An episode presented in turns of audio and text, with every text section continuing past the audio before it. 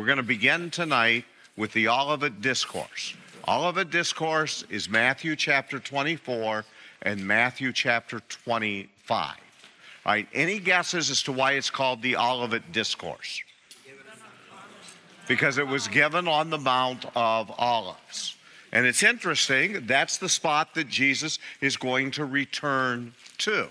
So just kind of keep that in mind as we're talking about these things. You know, they're going to be at the spot that Jesus is coming back to as they discuss, Jesus teaches them.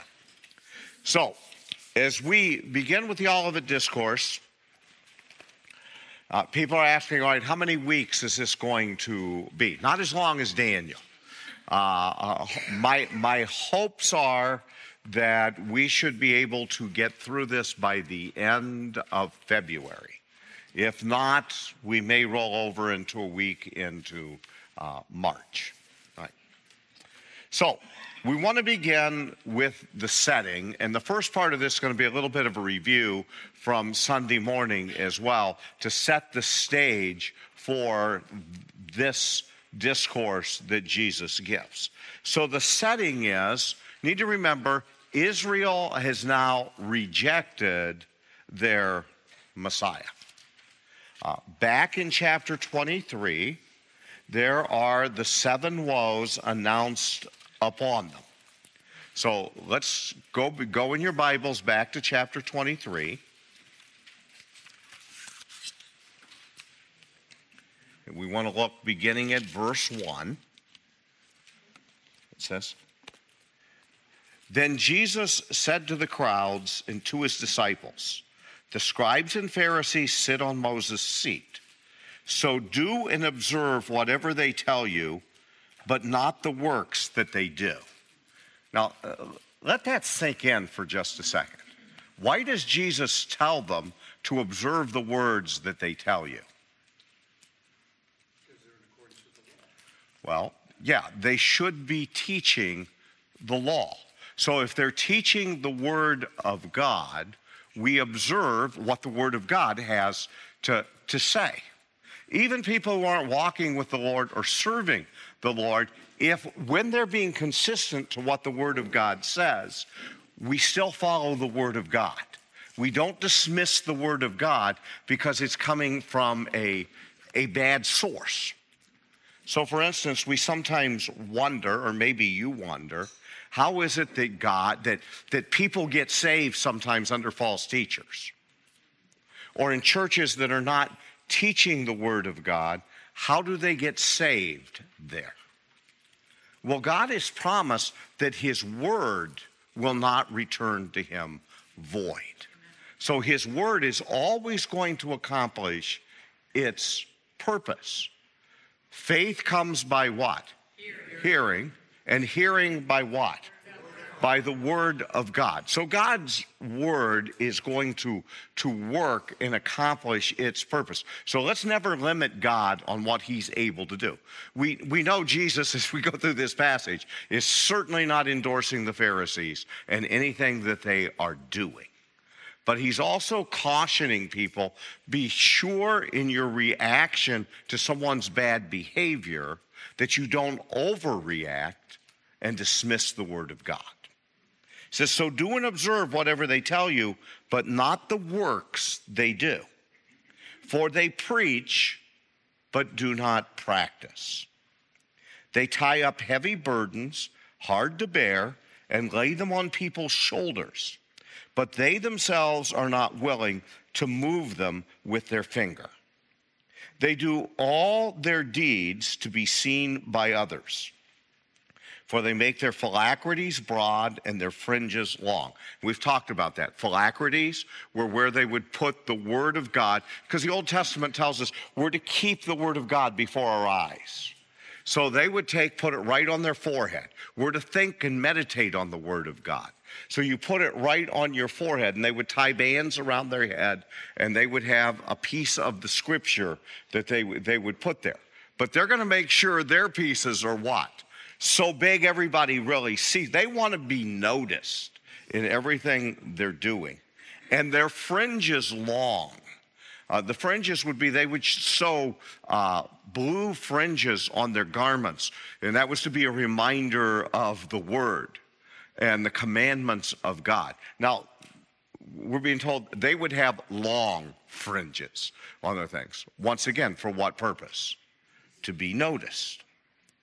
They love the place of honor at feasts and the best seats in the synagogues. They're not like the Baptists that want to sit in the back row. They want the best seats in the synagogue. You know, they want to be up front where everybody's going to notice that they're there and not so they can have a quick exit at the end of the, the service and get to the restaurants before anybody else or that. Says, and greetings in the marketplace and being called rabbi by others. But you are not to be called rabbi, for you have one teacher and you are all brothers. And call no man your father on earth, for you have one Father who is in heaven. Neither be called instructors, for you have one instructor, the Christ. The greatest among you shall be your servant. Whoever exalts himself will be humbled, and whoever humbles himself will be exalted. Now, Jesus jumps in here and announces these seven woes upon these false religious leaders, these Pharisees, who do not follow him. But woe to you, scribes and Pharisees, hypocrites. Remember, we talked about a hypocrite is an actor. That's where the word comes from. It's from the like the, the Greek stage uh, in uh, the the early days of drama people would be on the stage and they would wear different masks. And they would wear the mask of the character they were playing. And sometimes they would wear more than one mask. They, so they play more than one character. So they're pretending to be this person and then they're pretending to be that person. That's where that's the root word here that's used for hypocrites. That's where it comes from. So woe to you scribes and Pharisees, hypocrites, for you shut the kingdom of heaven in people's faces. For you neither enter yourself nor allow those who would enter to go in. Now, understand what he's saying to the Pharisees there. They think that they are going into the kingdom, into heaven. That's what they think for themselves. But Jesus says to them, You're not going in. And you actually keep, rather than promoting to get others there, you actually keep others from going in. Now, if you're reading your Bible now, you may notice something. This question came up Sunday morning, and someone asked me be, before we started. So, what is the question? Verse 14. Mm. Woes, but... Where is verse 14? You notice it's verse 13, and then it goes to 50. Now, how many of you have a Bible that verse 14 is in? Okay. So some of you have translations that have verse 14 in it. Uh, and so, uh, Faith shared with me, her study Bible says these are the eight woes upon the Pharisees. Because verse 14 also has a woe upon the Pharisees. I think down in the margin of my Bible, it says, verse 14 says, Woe to you, scribes and Pharisees, hypocrites, for you devour widows' houses, and for a pretense you make long prayers. Therefore you will receive greater condemnation. But that's not in a number of our translations, not in the ESV that we are using. Now, is this the only place in our Bibles where there are different, where there's a different verse missing? Okay, in Mark, uh, you'll, you'll find uh, much of the whole last chapter is omitted there. Uh, the story in John of the woman caught in adultery, you'll find the same thing is there. Why is that? Different manuscripts. And so what we we have is the older, more and see, let me say this is more of a this is really technical to get into. But there is a debate over the manuscripts that should be used. And there are, there are really two major uh, groups of manuscripts, primarily, two major groups. Uh, and so one set of manuscripts, they would say, has uh, a lot of manuscripts about them. Another set of manuscripts appear don't have as many, but appear to be older than the others. So the question is, which set of manuscripts are we going to use? And I'm really simplifying. There's much more to this debate than that. Really, for us to know, the real debate over the King James Version only.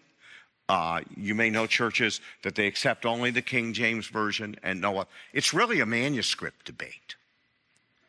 It's not really a translation debate. It's over which set of manuscripts are we going to use.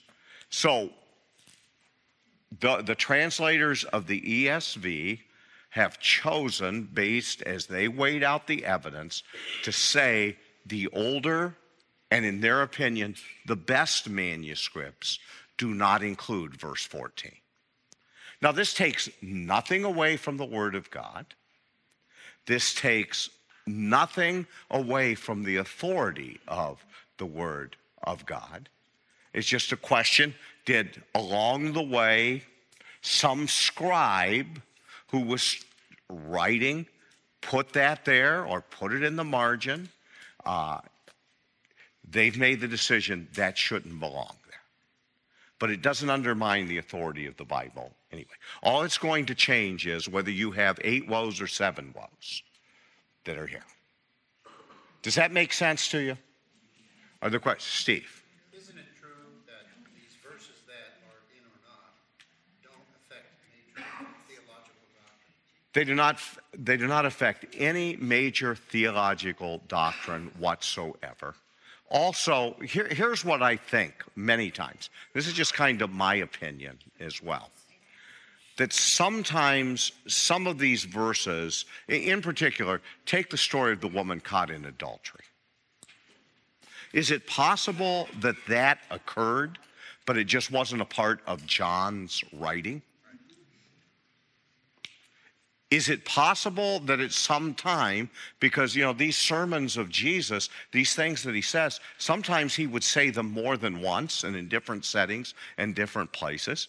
Is it possible he said this and somebody else added it in later? My Bible says it's in Mark. okay.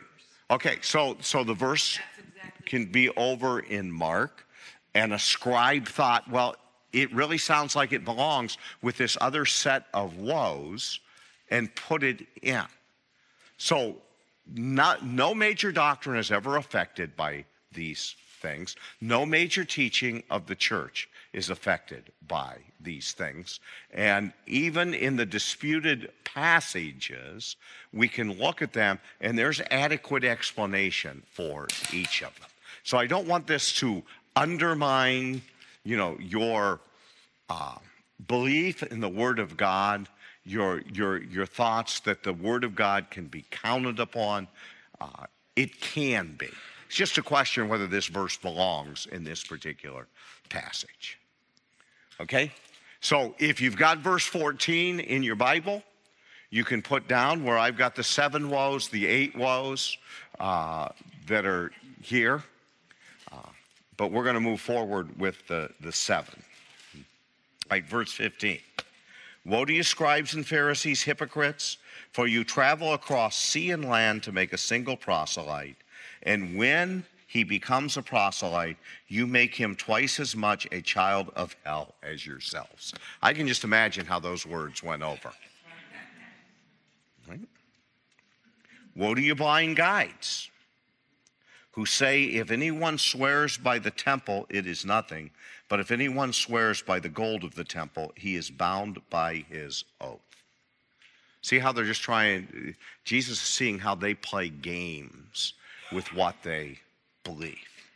You blind fools, for which is greater, the gold of the temple that has, for which is greater, the gold or the temple that has made the gold sacred? And you say, if anyone swears by the altar, it is nothing. But if anyone swears by the gift that is on the altar, he is bound by his oath. You blind men, for which is greater, the gift or the altar that makes the gift sacred? So whoever swears by the altar swears by it and by everything on it. And whoever swears by the temple swears by it and by him who dwells in it. And whoever swears by heaven swears by the throne of God and by him who sits upon it. Woe to you, scribes and Pharisees, hypocrites! For you tithe mint and dill and cumin and have neglected the weightier matters of thought. Can you think about, think about this? Tithing of their spices Ladies, I, I, said Sunday, you know how small spices are. Can you imagine separating them into uh, here's nine tenths, here's, here's a tenth? But,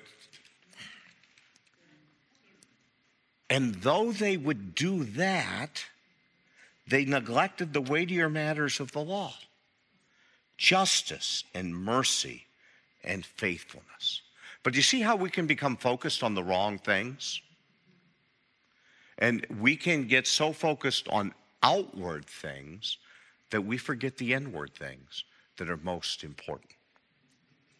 Jesus says these ought to have been done without neglecting the others.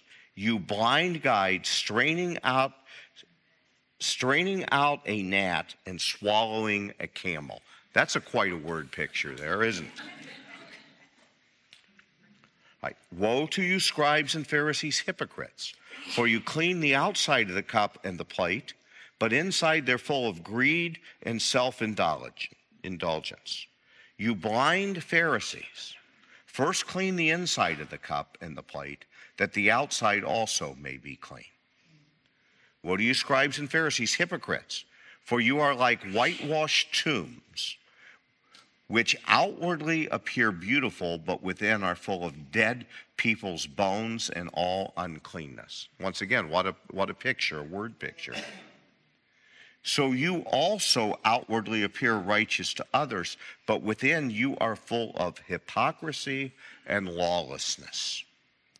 Woe to you, scribes and Pharisees, hypocrites, for you build the tombs of the prophets and decorate the monuments of the righteous, saying, If we had lived in the days of our fathers, we would not have taken part with them in the shedding of the blood of the prophets. Is that true? No. What did Jesus tell the Pharisees? He, wouldn't he at times ask them, which of the prophets did your fathers not persecute? Which ones didn't you put to death? All of them. And they're just like their fathers.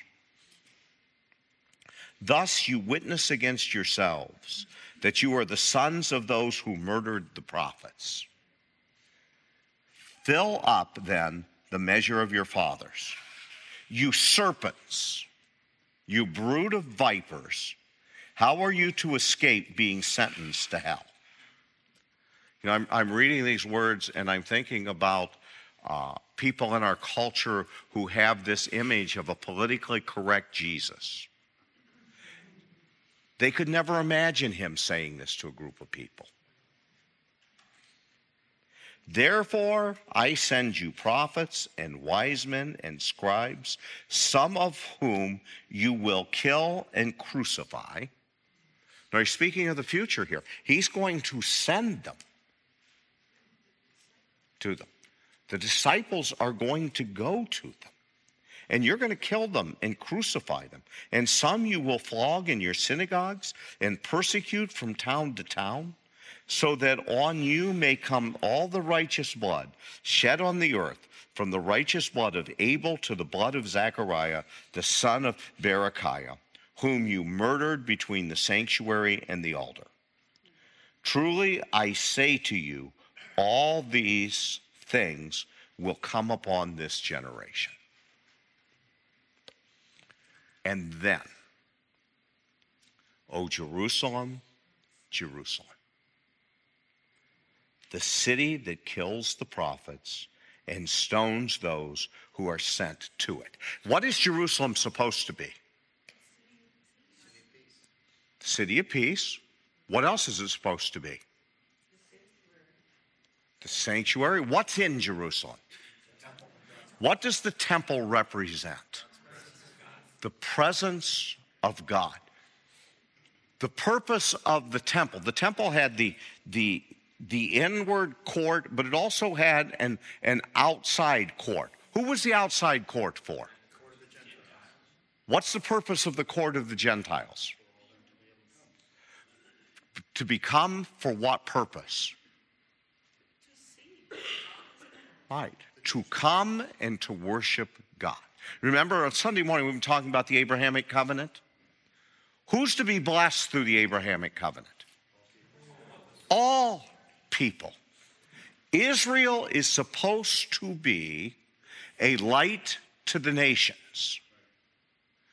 In the Old Testament, the Jewish nation was to walk so closely with God that the nations would see the blessings that God poured down upon the Jews and be drawn to their God.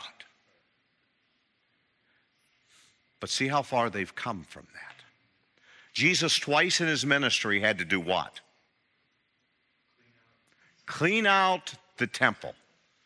You know what the portion of the temple was he was cleaning out? The court of the Gentiles. Because they had turned it into a place, a marketplace. Because do the Jews really care if the Gentiles come to God? No, no. They're not interested in the Gentiles coming to God. Matter of fact, they would be pretty happy if all the Gentiles just went to hell. That's, that's their attitude toward them. So they've turned the Gentiles, the court of the Gentiles, into a place of merchandise where they were actually cheating the people of God who were coming to worship God. So, Jerusalem, Jerusalem. Christ's heart is broken. You kill the prophets and, and stones those who are sent to it. How oft I would have gathered your children together as a hen gathers her brood under her wings, and you were not willing.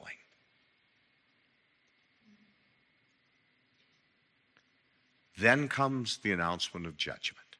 See, your house is left to you desolate. And the, the house left to them desolate. So, primary uh, uh, is pointing primarily to the temple. The, the temple is going to be desolated. For I tell you, and then we talked about Sunday, the promise that follows you will not see me again until you say, Blessed is he who comes in the name of the Lord. Right, so we're at that point. You know, we're, we're in Passion Week. Passion Week begins with Jesus doing what? Entering into Jerusalem. He's recognized by the people, by the crowds that are there, by Hosanna, blessed is he who comes in the name of the Lord. But that's not how the religious leaders receive him, is it? And it's not by the end of the week, people will be crying for him to be crucified. So they have rejected their Messiah. So now we pick up with chapter 24.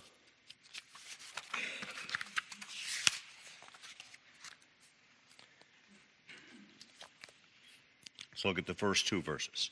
Jesus left the temple and was going away when his disciples came to point out to him the buildings of the temple. But he answered them, You see all these, do you not? Truly I say to you, there will not be left here one stone upon another that will not be thrown down. Now, the disciples are showing Jesus what? The beautiful temple. Uh, it's thought that at this point in time, the temple was still under renovation by Herod. And so the disciples are pointing out to him how beautiful all, I just, to me, that's just kind of humorous. That they are, the disciples are all impressed with the temple and the beauty of the temple. And so they are, they're showing it to him. But he says to them, You see all these, do you not? Truly I say to you, there will not be left here one stone upon another that will not be thrown down. So Jesus is predicting the temple's destruction. All right, let's look over, turn to Mark chapter 13. There are actually three passages that deal with the Olivet Discourse in, in different degrees. We have Matthew chapter 24, we have Mark chapter 13.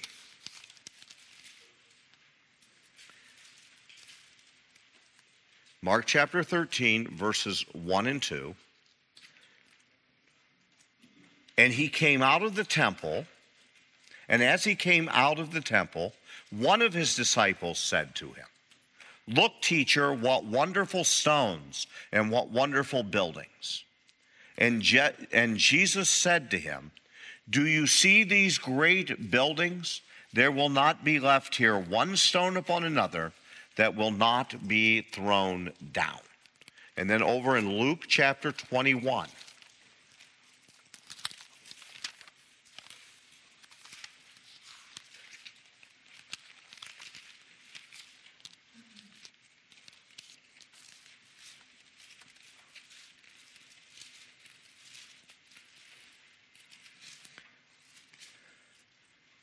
It says, And while some were speaking of the temple, how it was adorned with noble stones and offerings, he said, As for these things that you see, the days will come then when there will not be left here one stone upon another that will not be thrown down. All right, so what is Jesus telling them is going to happen? The temple is going to be torn down. All right, the temple is going to be destroyed. That there's not going to be one stone left upon another stone. Now, Matthew chapter 24, verse 3 tells us as he sat on the Mount of Olives, therefore that's why it's called the Olivet Discourse, the disciples came to him privately, saying, Tell us when will these things be, and what will be the sign of your coming and of the end of the age. Now, Mark chapter 13, verse 3 tells us that the disciples who came to him privately were Peter, James, John, and Andrew. And this is kind of consistent with Jesus' teaching here at the end of his ministry as the Jewish nation has rejected him, Jesus gets to the point that he tells them he will no longer speak to them except in, in parables. Why does he say he'll only speak to them in parables? Because the ones who wanted to follow him will understand, and the others will be confused. Also, keep in mind that in that pattern, there are times that Jesus would tell a parable, and then later with his disciples, what would he do? He would explain it to them. So it's sort of like Jesus is making the statement that is heard, and now these disciples are coming to him privately and, and saying, uh, We need to understand. Now they ask a question of him. And actually, there are either two or three questions. We're going to talk about that right now. They want to know when will these things be? What will be the sign of your coming? And what will be the sign of the end of the age? So, as, as people have looked at these questions, some have said we have three separate questions here. When will these things be? The things that will be is what? The temple being destroyed. When will these things be that there will not be left one stone upon another? They also want to know what will be the sign of your coming and what will be the sign of the end of the age. Now, first of all, for the disciples, we need to understand that they think all of this is happening at the same time. So for them, these three things are all connected that the temple is going to be destroyed, that Jesus is coming, and that what will be the sign of the end of the age. We need to understand in the Jewish mind, when they thought about eschatology, they believed in two ages the current age and the age to come. The current age related to the time leading up to Messiah coming. The coming age was after Messiah comes and sets up his kingdom.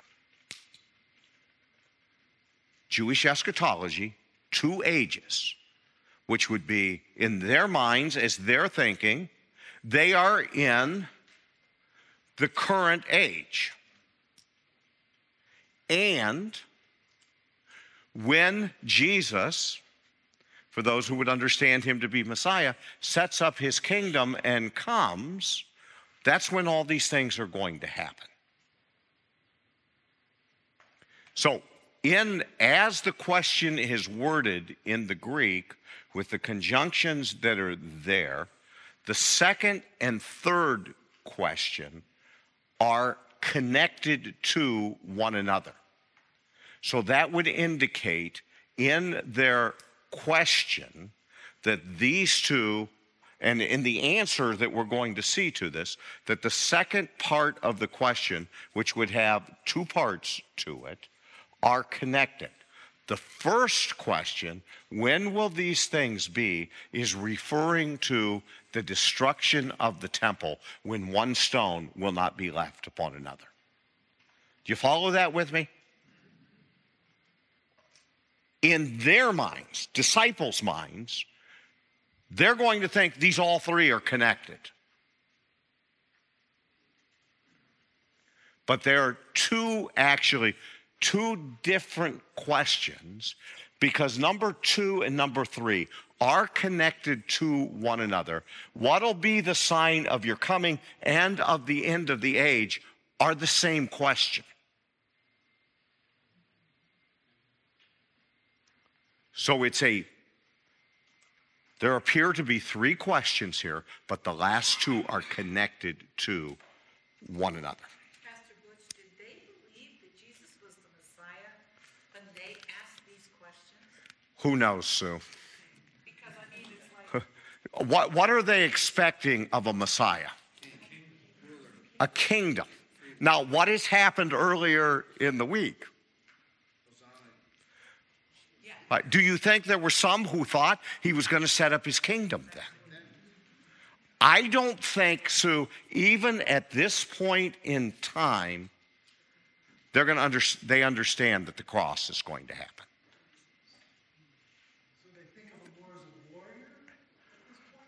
They think at some point he's, he's going to become the conquering king. Now, and, and let's just let's just think about this a little bit. Put yourself in the place of the disciples for a minute. Right. So for you know, we sometimes think they're dense and they don't get it, but we're just as dense as they were.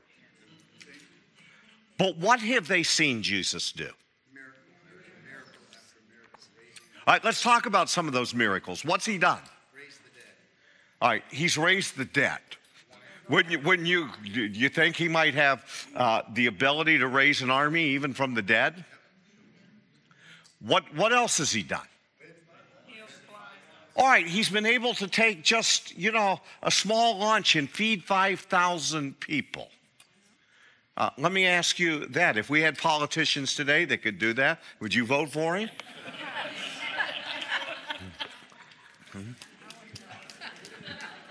huh? Huh?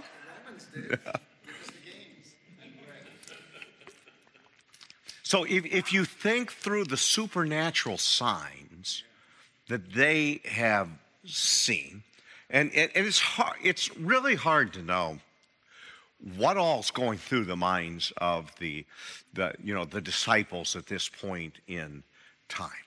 It, it's you know we, we see from the response from the crucifixion, even though Jesus has told them the whole time coming to Jerusalem, he was going there to what? To die. He told them that over and over again. But they didn't get it. They didn't get it. Yes. Acts chapter 1 is kind of the perfect illustration of that because it says that Jesus spent 40 days after the resurrection speaking to them about the kingdom. Right. Because that's what they were most interested in. And then their question to him after 40 days of instruction is, is now the time for the kingdom to come? Yeah. So they under, see. Here's what's here, here. Here's what we take away from that. First of all, it's on, on the one side, it's there is going to be a kingdom because Jesus doesn't say to disciples, "You've missed everything here." To, to Chris's point, they are expecting. Now, he's about to ascend to heaven. They're not expecting him to go to heaven. What are they expecting? He spent 40 days after his resurrection telling them about the kingdom that is coming. And I have to believe within that, he has also been telling them, you know, over and, and over again that there's lots of things going to happen before that occurs. I mean, we know there to be witnesses of him. You know, they kind of missed all of that as, as well. But they're expecting the kingdom to come right then. And so, and with, in even post resurrection, even more so, you'd have to believe. You know, if they, if they remembered his, his words that he could have called 10,000 legions of angels to come and rescue him, if that what was wanted. But they don't get it. And, and they're still kind of dense here. So they're expecting all of this still. I, I believe they're expecting all of this still to happen. And they're trying to figure this out. So, you know, when will this be? And, and what's the sign that we can see of your coming and of the end of the age? Okay, so in the minds of the disciples, they would expect all things to happen at the same time. Uh, I, I just wonder what's going through their minds at this point, how, how they're accounting for the destruction of the temple. Because the temple represented the presence of God. So, the, the disciples would be voicing the popular beliefs of the time. Jewish eschatology recognized two ages. The first was the present age, and the second was the age to come. In the present age, they are waiting for Messiah, and in the age to come, all Israel's covenants will be fulfilled. So, in the, the age to come, what they're looking at and they're thinking about is the covenant that's made with David that someone will sit upon his throne and will rule and reign forever. Even though the disciples merged these events, Christ did not merge these events into a single time period. In fact, Matthew and Mark do not deal with the destruction of Jerusalem in their accounts of the Olivet Discourse. Let's pause there for just a second. We're going to look at the, the first question when will these things be? Matthew and Mark, for whatever reason, skip over the first question and in their accounts record the words of Jesus that relate to the second question. You think maybe Matthew and Mark was written before it happened?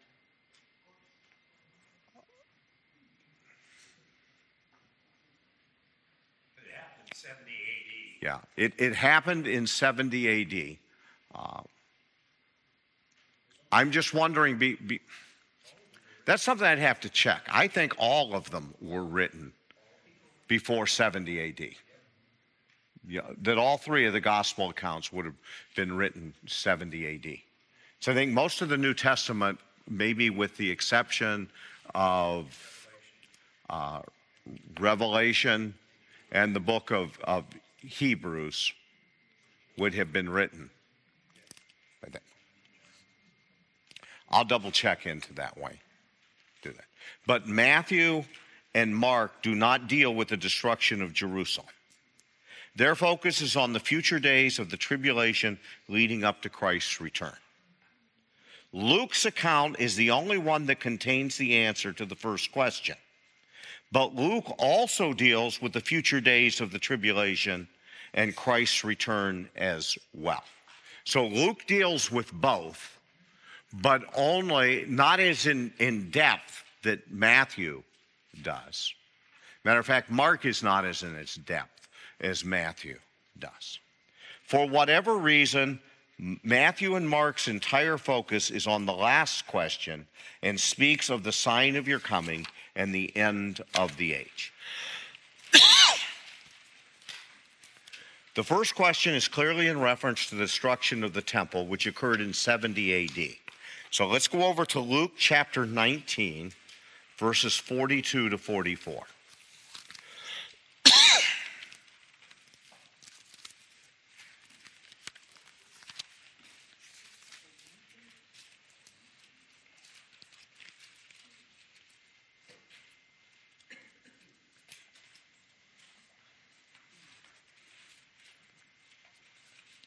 Luke chapter 19, it says, let's pick it up with verse 41. And when he drew near and saw the city, he wept over it, saying, Would that you, even you, had known on the day the things that make for peace. But now they are hidden from your eyes. Once again, we're talking about the judgment coming upon the nation of Israel. For the days will come upon you when your enemies will set up a barricade around you and surround you and hem you in on every side and tear you down to the ground and you and your children within you. And they will not leave one stone upon another in you because you did not know the time of your visitation. Uh, we learn a number of things from this prophecy.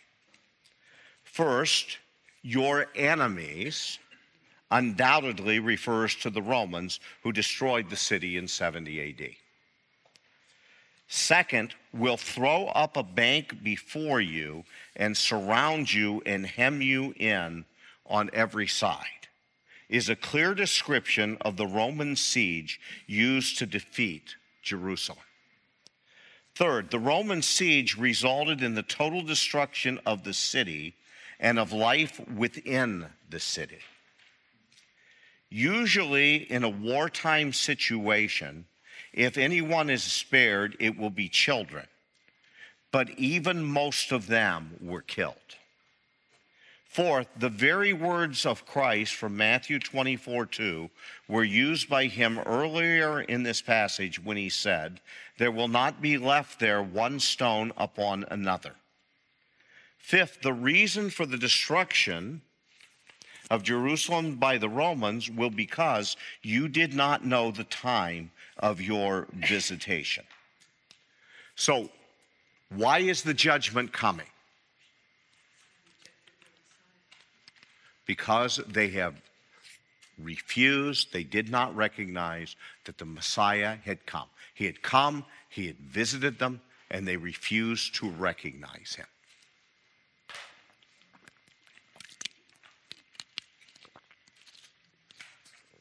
Now, as we look at this, there are eight things that were predicted that all happened in 70 AD. Jerusalem will be surrounded by armies. Then recognize that her desolation is at hand. They're told to flee to the mountains. The admonition to flee would indicate that Jerusalem would be destroyed. If the Jews were to defeat the Romans, then the safe place would be to be inside the wall city. Do you see that? If Jerusalem was going to be able to defeat the Romans, you would want to be what? Inside the city. But Jesus is telling them the city's going to be destroyed, so you want to what? Get out. And this is kind of, and we're going to see this later on too, this is kind of a prefigure of what will happen in the tribulation period as well. Remember, as we were, for those of you that were here during Daniel, sometimes we have something that occurs that prefigures something that's going to happen later. I think we have a little bit of that that's going on now. In the future, we're going to see when Antichrist turns on uh, Jerusalem that they need to get out of there and that Israel will, number of them will get out of the city and will run for their lives because they know that the time of destruction is coming. Right. These are days of vengeance. So it there is vengeance coming upon the nation of Israel.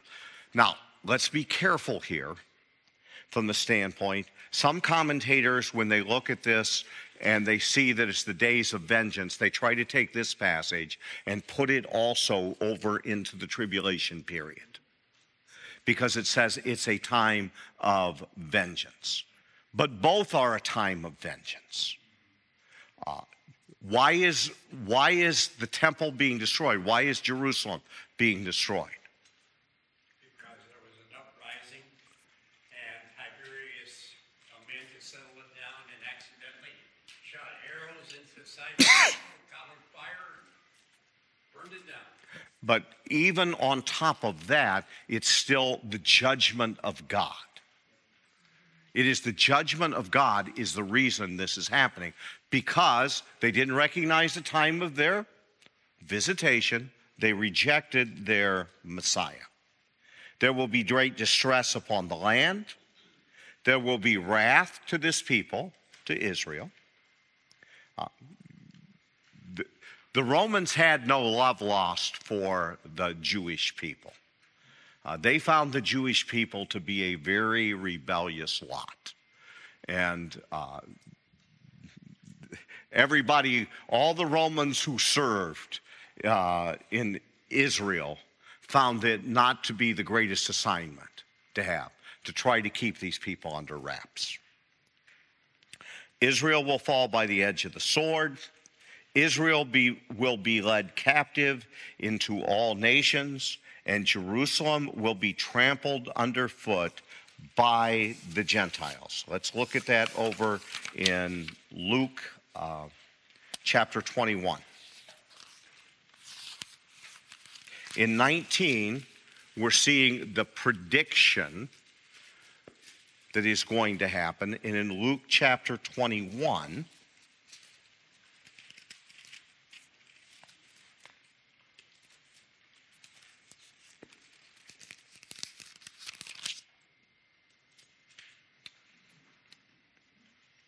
And while some were speaking of the temple and how it was adorned with noble stones and offerings, he said, As for these things that you see, the days will come when there will not be left there one stone upon another that will not be thrown down. And they asked him, Teacher, when will these things be? And what will be the sign when these things are about to take place? And he said, See that you are not led astray, for many will come in my name and say, I am he. The time is at hand. Do not go after them. And he, he goes on to talk about that's not the passage I'm looking for here. Verse 20. Thank you. Okay, yes, I'm sorry. Verse 20. But when you see Jerusalem surrounded by armies. Now, one of the things that we will point out later, but you just kind of note here, the, the reason we know this relates to the destruction of the city by the Romans, as opposed to in the end times, will be differences between what is said here and what happens with the Antichrist. You will see Jerusalem surrounded by armies then know that his desolation is come near. Then let those who are in Judea flee to the mountains, and let those who are inside the city depart, and let not those who are out in the country enter it. For these are the day of vengeance to fulfill all that is written. Alas for the women who are pregnant, and for those who are nursing infants in those days. For there will be great distress upon the earth and wrath against the people. They shall fall by the edge of the sword and be led captive among all nations. And Jerusalem will be trampled underfoot by the Gentiles until the end of the time of the Gentiles is fulfilled. I want to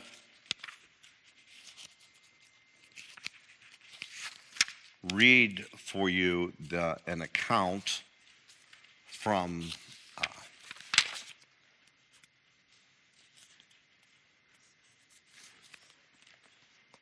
that Arnold Fruchtenbaum has in his uh, book, The Footsteps of the Messiah.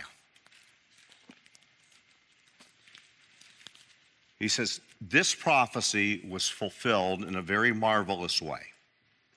In the year AD 66, the first Jewish revolt broke out against the Romans.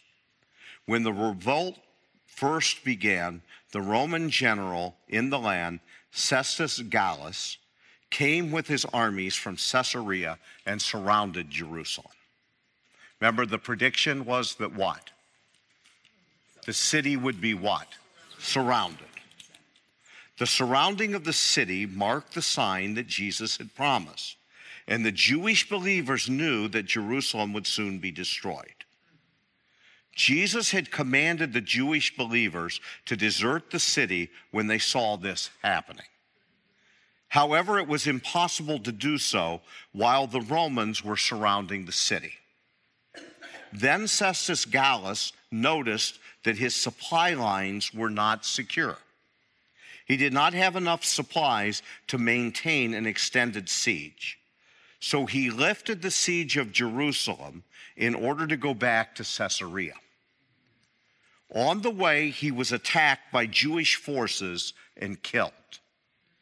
Temporarily, the city was no longer surrounded by the armies, so every single Jewish believer was able to leave Jerusalem. They crossed the Jordan River and set up a new community of Jewish believers in the town of Pella in the Transjordan.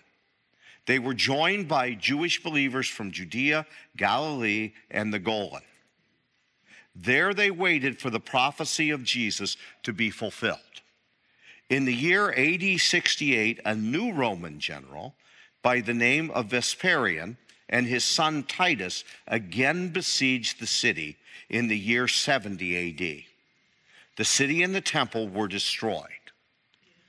Altogether, 1,100,000 Jews were killed in this final onslaught. But not one Jewish believer died because they obeyed the words of their Messiah. Since that time, Jerusalem has indeed been trodden down by, of the Gentiles and continues to be so to this present day. Jerusalem will not be free of the Gentile nations trotting upon her until the Messiah returns. So I wanted you to see how literally that warning and what Jesus said was going to happen actually happened and it provided the way for them to get out of the city. So, when will these things be? That refers to the destruction of the temple, where Jesus said, one stone would not be left upon another. And that literally happened.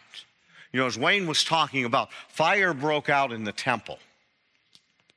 And be, because of that, the temple was so ornate and stuff, uh, or ornate, and even uh, one report had that they had even used gold to, to, when they settled the stones one upon another to use as kind of a leveling device because gold is uh, soft. And that as the fire was going on, it began to melt the gold, and the gold began running out in between the stones, and that's why they would they broke the stones apart so that they were not left one on another, so that they could get the Roman soldiers could get the gold out of there. So the Olivet Discourse begins with the two questions being asked. Tonight we've looked at the first of those questions. When shall these things be? When would it happen?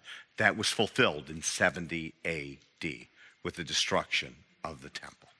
Now, what will be the sign of your coming and the sign of the end of the age is much more detailed and a much longer answer, and that's what we will dive into next week.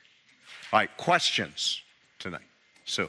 Didn't the Thessalonians kind of approach this question also because they were expecting the Messiah, Jesus, to return? And he said, no, you're supposed to occupy till he comes because they were, they were anticipating. Well, now let's, right, those are two separate things. Let me talk about and why. And when we talk about the return of the Lord, so when we're talking about what is the sign of your coming, we are not talking about the rapture.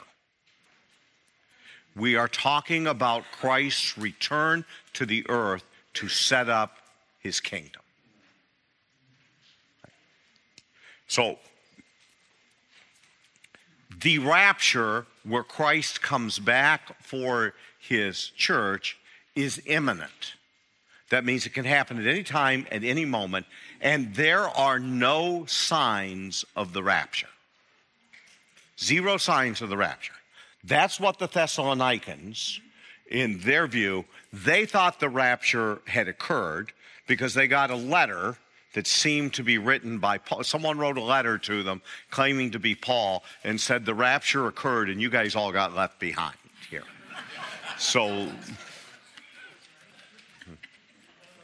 uh, now, and they're looking, if we uh, look to, to Paul's letter to them as well, some of the Thessalonians had quit working because they thought the rapture was going to come and, you know, they could just wait on that. Let everybody else support them till the, the rapture occurred. And so Paul dealt with that as well. But when we're talking about the second coming, the sign of his coming to the earth, the sign of the end of the age, we're talking about Christ's return to the earth to set up his kingdom, not the rapture of the church. My understanding of the rapture is that Jesus is not totally going to come back and land on the earth, but he's going to be in the clouds and call people up to him. Yeah, that's true. And we, we can look later at a comparison between the rapture and the return of, of Christ. There are different things. In the rapture, we're caught up to meet him in the air. In his return to the earth, he comes down to the Mount of Olives. Mount of Olives is actually going to split in two.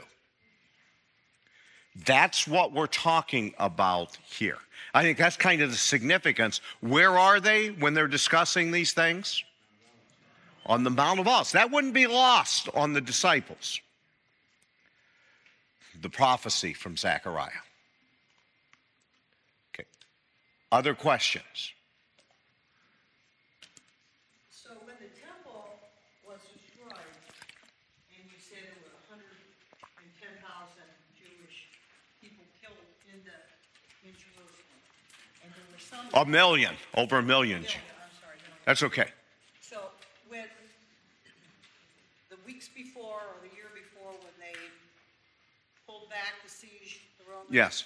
And the Jewish got out, but why didn't they all leave? They just, they didn't observe the, uh, prophecy? Well, who had the prophecy? The Jews. Just the disciples, Oh, just just the believers.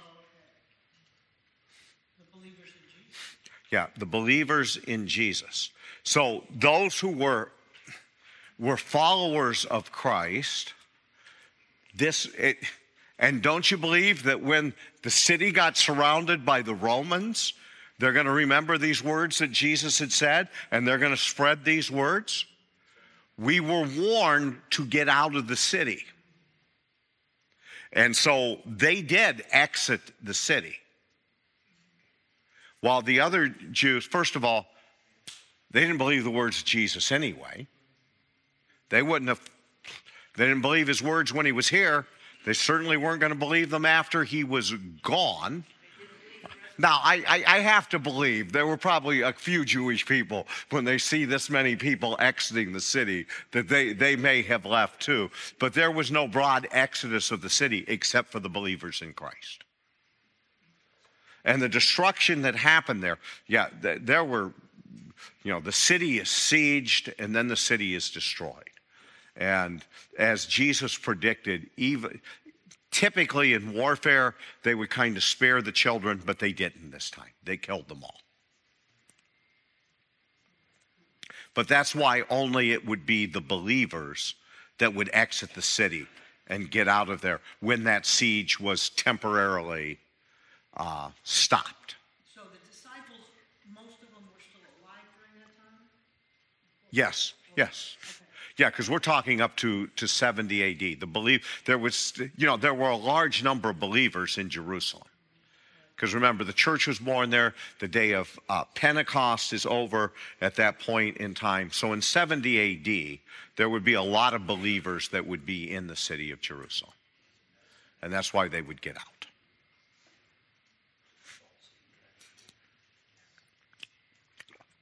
Other, that's a good question, though. Okay, then this is a good stopping place for us tonight. And next time we'll pick up with the, the second question What will be the sign of your coming? And what will be the sign of the end of the age? And we'll be working primarily through the Gospel of Matthew because he has the most detailed account there. Will this be also on the website like Daniel was? Yes. Did we get it recorded tonight? All right, we're good. It should be recorded, yes. Okay. The that was always a question I had. You know, you got the Wailing Wall there. Why? How, how come the Wailing Wall is still there? Uh, and what was explained to me is the part, the the Wailing Wall, which was the outer part of the wall. There were two different terms that were used, and the word that Jesus used referred to the temple proper and not to the, that part of the structure. That's why the Wailing Wall was not torn down. With the embarrassed when I was there because I was the only one with the harpoon. With the what? I was the only one at the whaling wall with a harpoon. Oh, okay.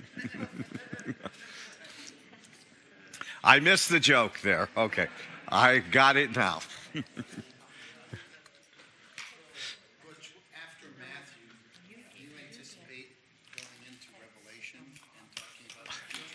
Uh, not this spring and, and any.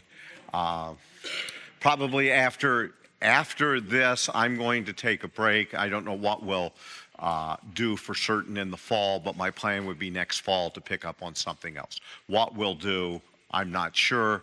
I'm not even going to. Pro- I'm not going to do just prophecy forever on on Wednesday uh, nights. Though that some people would like for me to do that, the answer is no. Uh, we're going to do other things as well. Okay. All right. Let me close with a word of prayer. Father, thank you for your word. Help us, Lord, to uh, just marvel at the accuracy of your word. And Lord, you know what's going to happen, so why wouldn't it be accurate, Lord? And, and help us, Lord, that this might cause us to be better servants of yours and help us to put our confidence more and more in you and in what you say. In Jesus' name, amen.